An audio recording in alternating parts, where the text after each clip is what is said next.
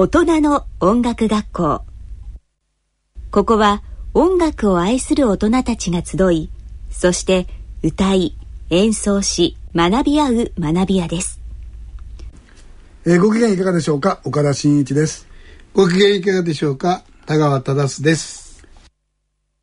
大人の音楽学校、進行役は音楽評論家の田川忠さんと音楽プロデューサーの岡田真一さんのお二人です。今回のゲストはななじゅうよねんオープン当時から静岡県掛川市にある妻恋の、えー、音楽部門を担当されてこられましたヤマハリゾート妻恋音楽プロデューサーの、えー、木下明さんです。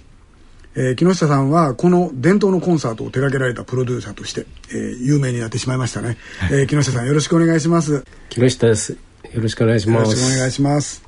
ただいまお聞きいただいておりますのはせんきゅうひゃくななじゅうごねんに開催されました吉田拓郎ライブコンサート in 妻恋の模様で、えー、ああ青春です。なお著作権の関係でオンデマンドポッドキャストでお聞きの皆さんには一部楽曲をお聞きいただけないこともありますので、すいませんがご了承ください。この車かっこいいな。なんて名前だろう。こんなところにマンションできたんだ。どんな間取りかしら。人々のそんなちょっとした興味を消費行動につなげていく、これからのビジネスに課せられたテーマを エヌイーシー は先端技術でサポートします。それが画像認識サービスガジル。名前も知らないちょっと気になるものにスマホなどモバイル端末をかざすと、名前や特徴に加えて関連するキャンペーンや販売店の案内などビジネスにつながる情報が表示される仕組み。今度見に行ってみようかしら。興味を持ったお客様には時差なく情報を提供したい、そんな企業とともに新しい情報提供サービスを作っていきます。画像認識サービスガジル、 エヌイーシー の先端技術でビジネスチャンスが生まれる、広がる。人と地球に優しい情報社会へ。 Empowered by Innovation エヌイーシー。そろそろ大人の音楽学校の授業の始まりです。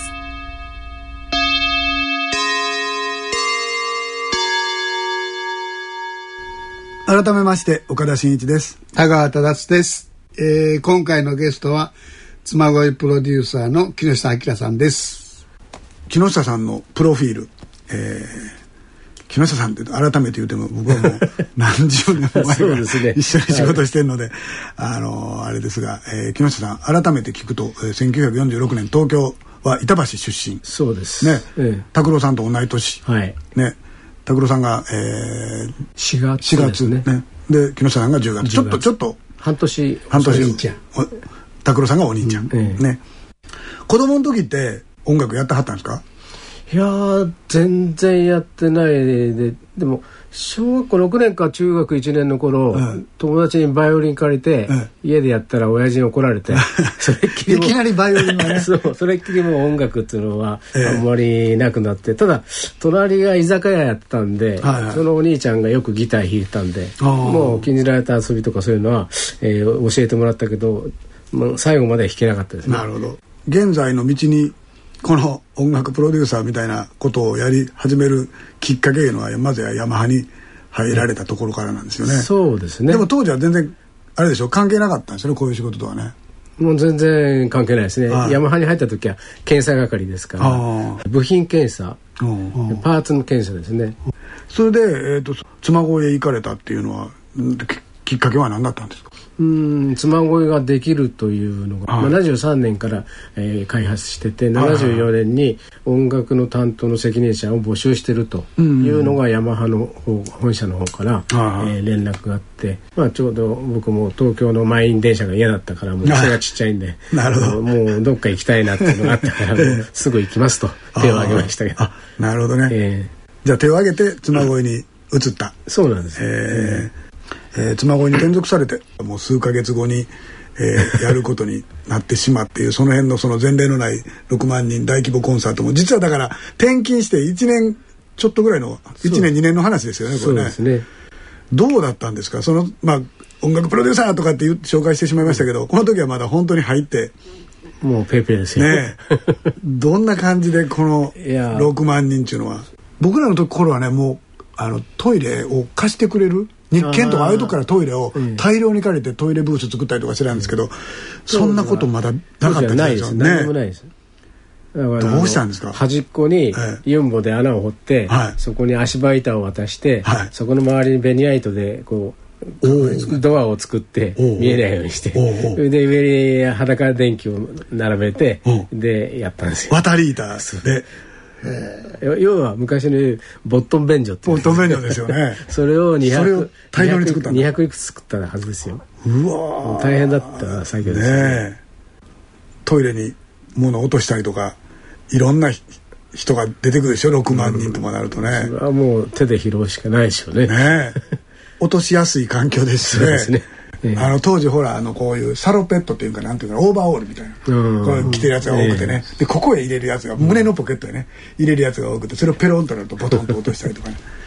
あの頃そうそう拓郎さんもそういうのよく着てましたね、えー、はいで、えー、それまでは嬬恋どころじゃなくて日本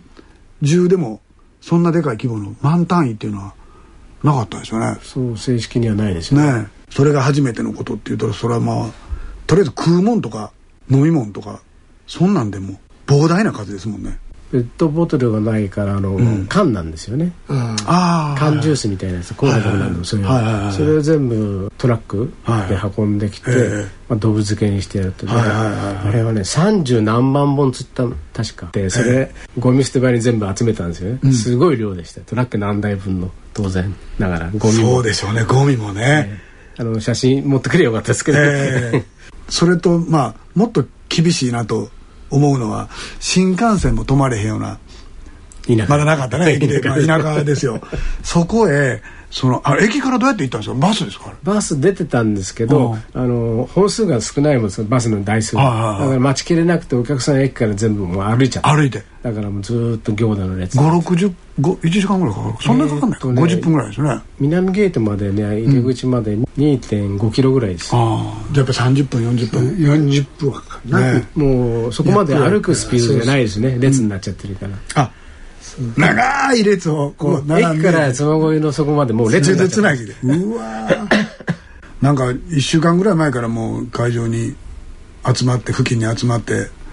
あね、一番早いのはねいっかげつ以上前から、ね、えそんな前から来たんですかそう泊まるついた泊まるんですか。あとお寺に泊まったり、えー、あとその南ゲートの入り口のそばに陣取ってってシート敷いてそれで、えー、夜はそのお寺さんに行ったり農家のところにトイレ借りに行ったり駅に買食べ物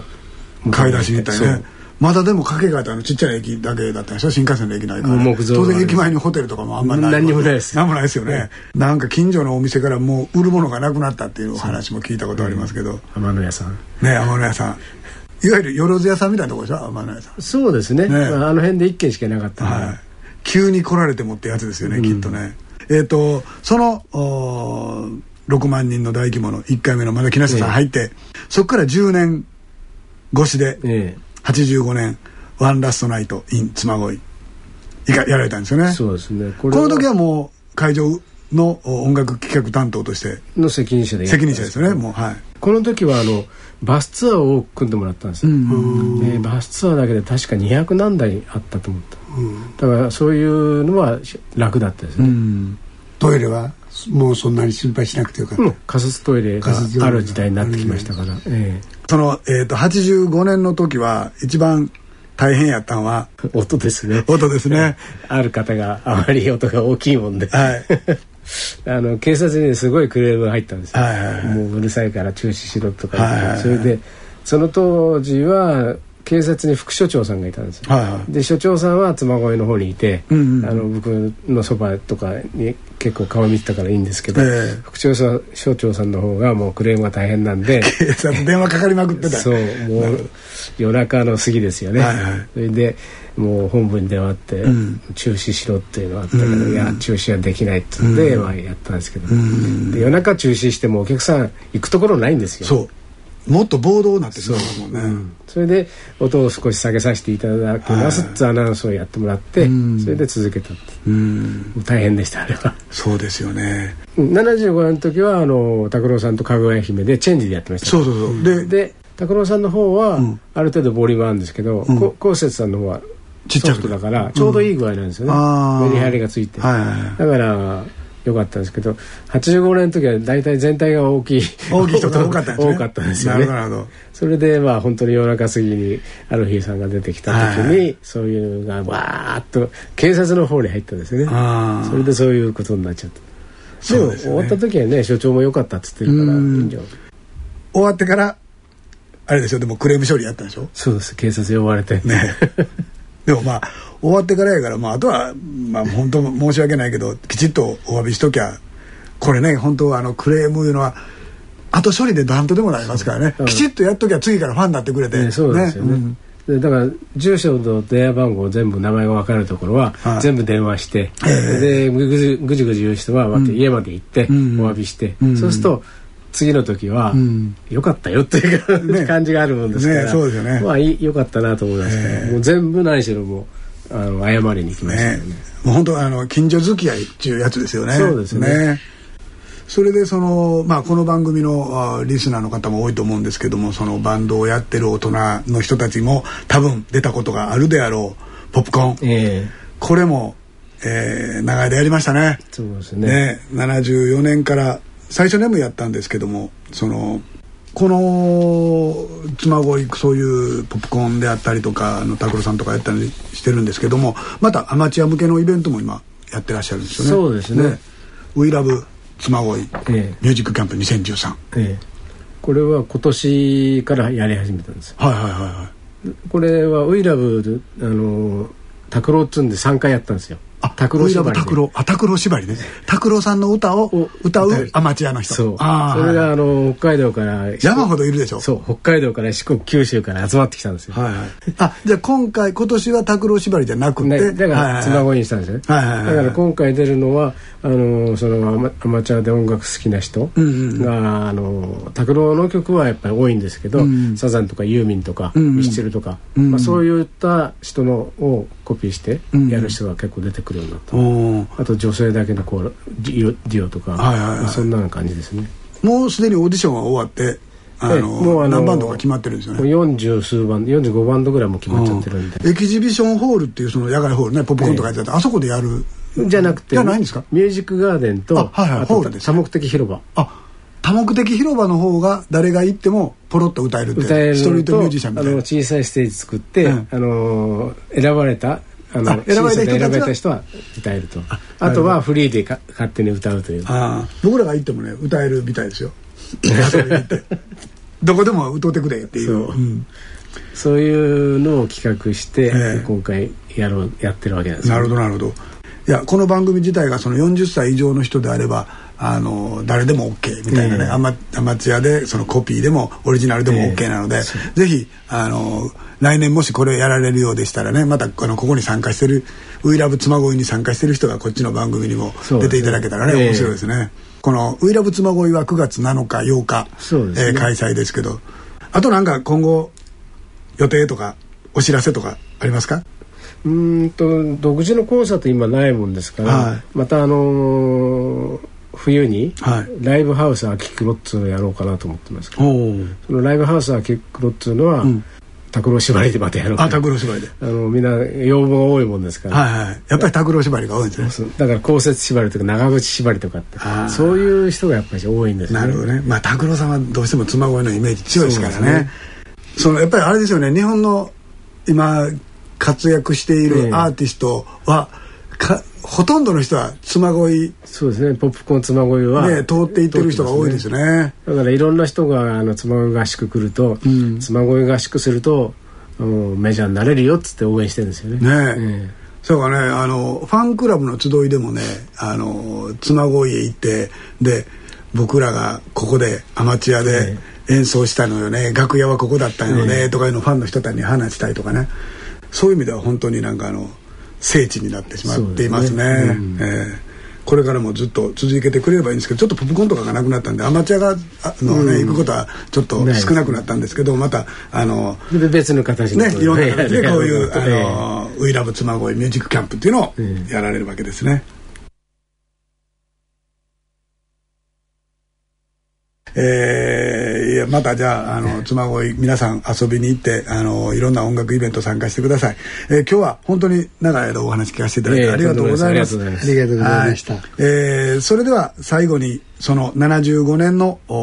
ライブアルバム、妻恋のライブアルバム、 アルバムから吉田拓郎さんの人間なんてをお聞き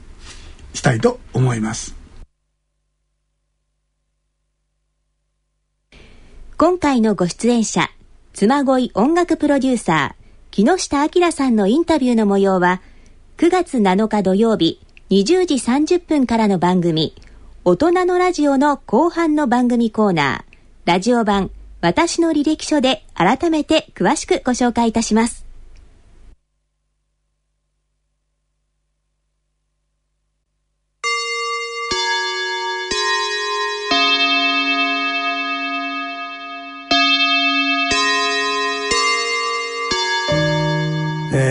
大人のバンド大賞のコーナーです。今流れていますのはしちがつの大人のバンド大賞優秀楽曲パイナプレートはるかのバーズシンギング means I love you です。今までどうして気がつかなかったの、暖かい日差しのようなあなたの眼差しに。今回は代表の松原博明さんと電話がつながっておりますので、えー、いろいろお話をお聞きしてみたいと思います。松原さん、はい、よろしくお願いいたします。松原でございます。よろしくお願いします。えーと、応募楽曲、この曲なんですけれども、はい、えー、どんな感じでこれ作られたんですか？はい、えっと、これちょっとあの、まずすいません、その前にあの、タイトルが長くて申し訳ございません。ね、あの、噛みそうなんですね、タイトル。で、あの、これあの、まあ、鳥の歌っていうふうに私どもあの、省略して言っておるんですけれども、ということで、ここではまあ、あの、鳥の歌というふうに言わせていただきたいんですけども、これ自身はあの、ボーカル担当のはるかが、あのー、作った曲です。で、これあのバンド結成する前に彼女があのソロ活動ソロ活動というか、まあ、もちろんあのアマチュアでの活動でございますけれども、はい、やってる時の作品です。で、好きに人を好きになる時の気持ちをですね、彼女の気持ちを純粋な言葉、うん、えー、それからそのメロディーに託したということだそうです。うんうん、はるかさんの作詞作曲ですよね。大変でございます。で、編曲は私どもパイナプレイで行いました。はい、はい、ありました。バンドの結成っていうのはいつ頃なんですか？今からよねんはんぐらい前なんですけども、うん、にせんきゅうねんの秋になります。最初はですね、えー、私ピアノとですね、あのドラムス、それからあとベースで、えー、とジャズの、まあ、あの編成で言いますとトリオになりますけれども、えー、さんにんでやっておりました。で、その後に、えーまあ、はるかがシンガーソングライターのはるかが加わりまして、でその後、えー、パーカッションとコルネット両方できるんですけれどもがあの入りまして、今のごにんの編成になりました。あの男よにんはほとんどアラフィフ状態でございます。ごじゅうぜんごですね。はい。で、えっと、ベースがですね、田村元一と申します。はい。えー、ドラムス、川島隆弘、はい、えー、コルネット&パーカッションが山木清、はい、で、こう一点、えー、彼女はアラサー、まあ、あの、年というかわからないですけども、アラサーでございまして、あの、ボーカルの高橋遥香でございます。皆さん、あのー、ヤマハの方ということで、はい、練習はそうですね。でも同じようなところにいてはるから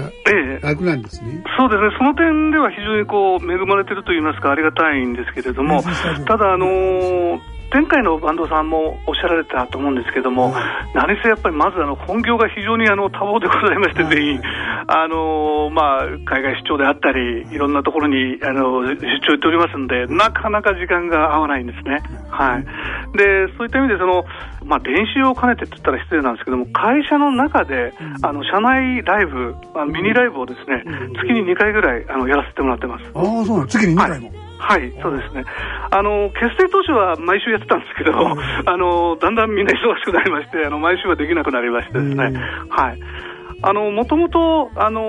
そこにこうピアノがポコンとこう生のピアノが置かれたんですけども、うん、あの私、まあ、ピアノ弾きますので、うん、あのそこを管理するあのセクションのものからですね、うん、あのピアノをたまにこう弾いてほしいと、うん、というのはあの生のピアノってただ置いていくだけだとあのなかなかこう狂っちゃったりしますので、うん、楽器はやっぱり触ってないとまずいんですね。で、まあ、一人で弾いてたんですね、うん、でそうしましたらあのその後にこう一人で弾いた後にだんだんこうあのバンド仲間が集まってきたというかですね、うん、半年ぐらいかかって、まあ、あの集まったというそういう経緯でございます。なるほど、えーと、ラウンジみたいなところでやるんですか？そうですね、あのラウンジでございますね。ああのお客様があのよくあの工場見学とかをされますので、はいはいはいはい、あの手前どものところの工場というのは管楽器の工場も併設しておりまして、はいはいはい、メインはどちらかというとそっちでございますね。あの管楽器の工場、はいはい、あのピアノと最近はあの太鼓も置いておりまして、そこであのやっていいよというその、まあ、後押しといいますか、えーまあ、それはもう本当にありがたい話でございますですけども、えーあのまあ、ミニライブでございますのでさんじゅっぷん程度なんですけれども、えーまあ、それでもやはりそうやってこう継続してずっと合わせられるというのはあの本当にこうバンドのサウンドが固まってまいりますので、あのありがたいですよね、はい、会社の方はすごくそういう意味では理解度がありますけど、えー、ご家族とか、えー、そういう方の理解はどうなんですか？そうですね、あの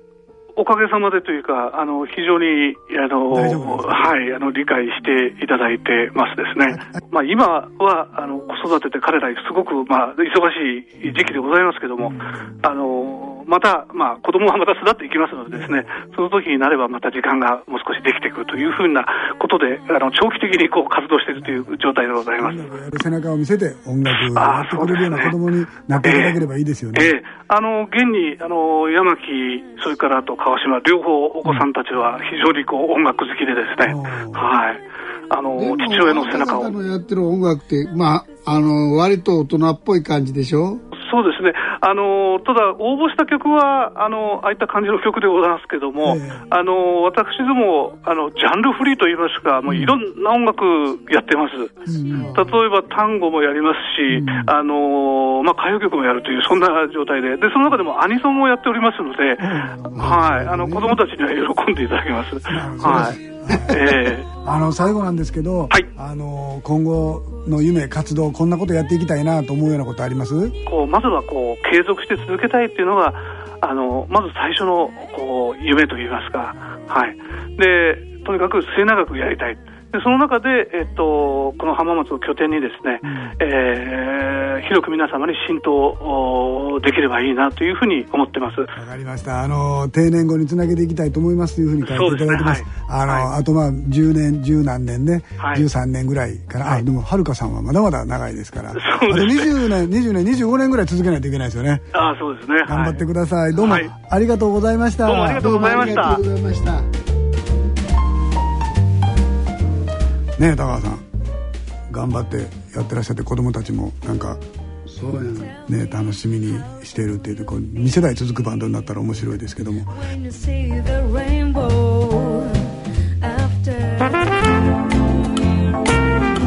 踊らるバンド大賞はちがつの優秀楽曲もここで紹介したいと思います。えー、はちがつの優秀楽曲は Once Upon a Time のいつの日かカルナバルです。忘却に侵された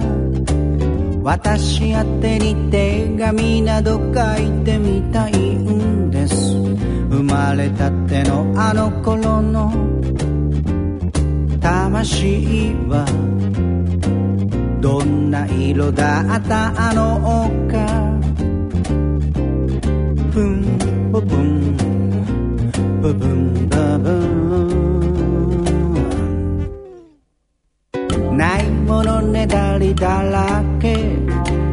この世界に私は何を残せるの。今日も心の振り子を照れくさいほどの真顔で揺らしてみる。プンポプンポプンポポン異国からカルナバル聞き慣れぬ歌を押し寄せる私には問いたい。国のリズムは似合わない熱すぎるカルナバ、世界はもっと穏やかに静かに呼吸をしながら息づくはずなのです。それぞれに好きな色や夢と匂いで。さて、えー、番組ではラジオ日経大人のバンド大賞のご応募をお待ちしております。応募の要項は シーディーいち 枚にいっきょくごふん以内です。複数エントリーも OK ですよ。それから、えー、よんじゅっさい以上の大人がひとり以上含まれること、それとオリジナルコピーどっちでも OK です。オリジナルはオンエアしやすいからいいですね。だからね、オリジナルね、欲しいですね。はい、はい。えー、詳細は大人の音楽学校の番組ホームページ内で、えー、掲載させていただいてますので、ぜひこちらでご確認ください。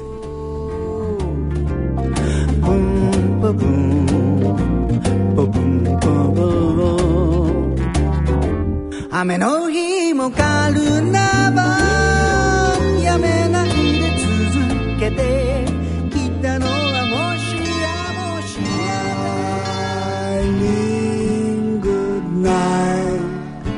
えー、さて今回は妻恋の音楽プロデューサー木下明さんをお招きしましたね。えー、長い間やってらっしゃって、いろんな裏話がねいっぱい聞けましたね。それは大変やと思うわ。はい、半分ぐらい僕もご一緒してたんですけどね、大変でしたよ。大変でした。夜はよう飲んでましたけどねそれではお時間となりました。お相手は私、えー、岡田真一と田川忠でした。次回の放送は来月じゅうがつむいか夜くじはんからの放送です。えー、それでは次回まで、さよなら。さよなら。